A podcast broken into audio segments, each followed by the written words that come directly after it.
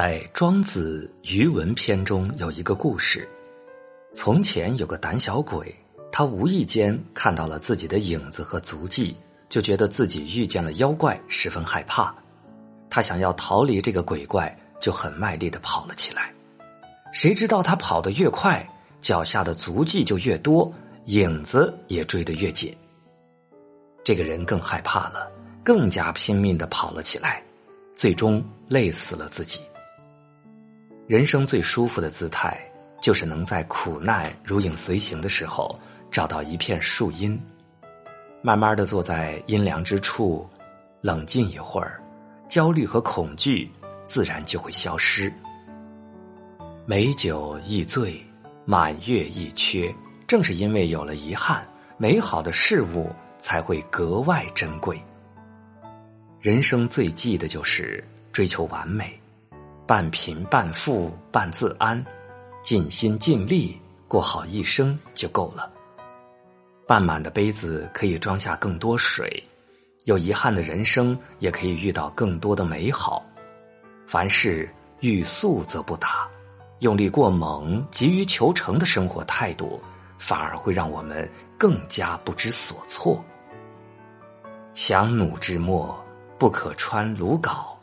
每个人的感受能力都是有一定限度的，超出射程的箭矢射不破薄纱，超出承受范围的压力会让人透不过气来。在高强度、快节奏的生活之中，人可以取得更多成就，但是身心也会有所改变。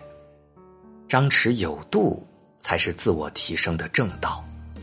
如果学习或工作的强度超过了一个人的极限，反而会产生反效果。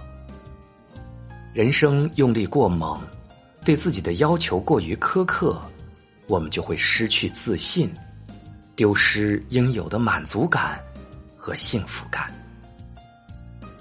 越是用力过猛，失败时受到的打击也就越大。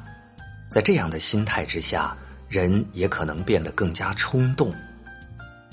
这个世界上本来就有太多人力所不能改变的无奈，我们只要尽力就好。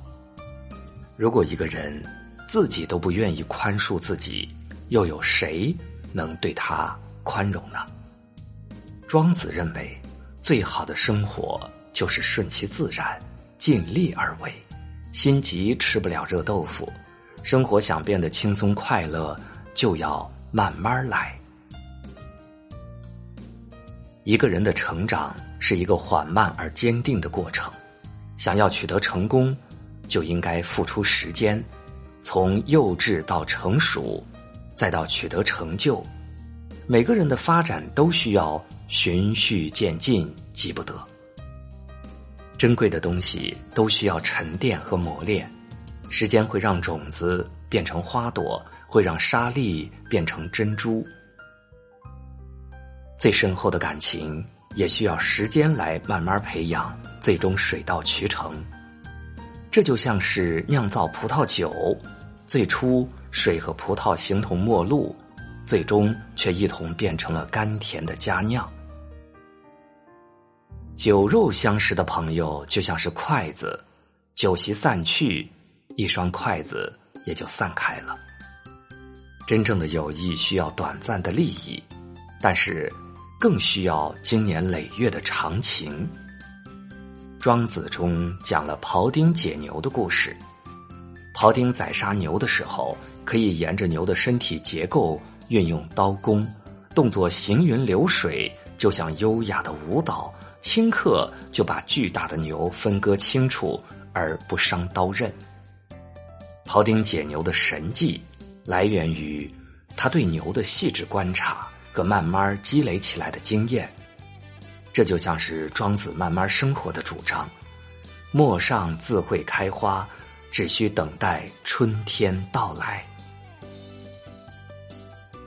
慢慢来，不是懒惰，不是消极怠工，也不是无所事事。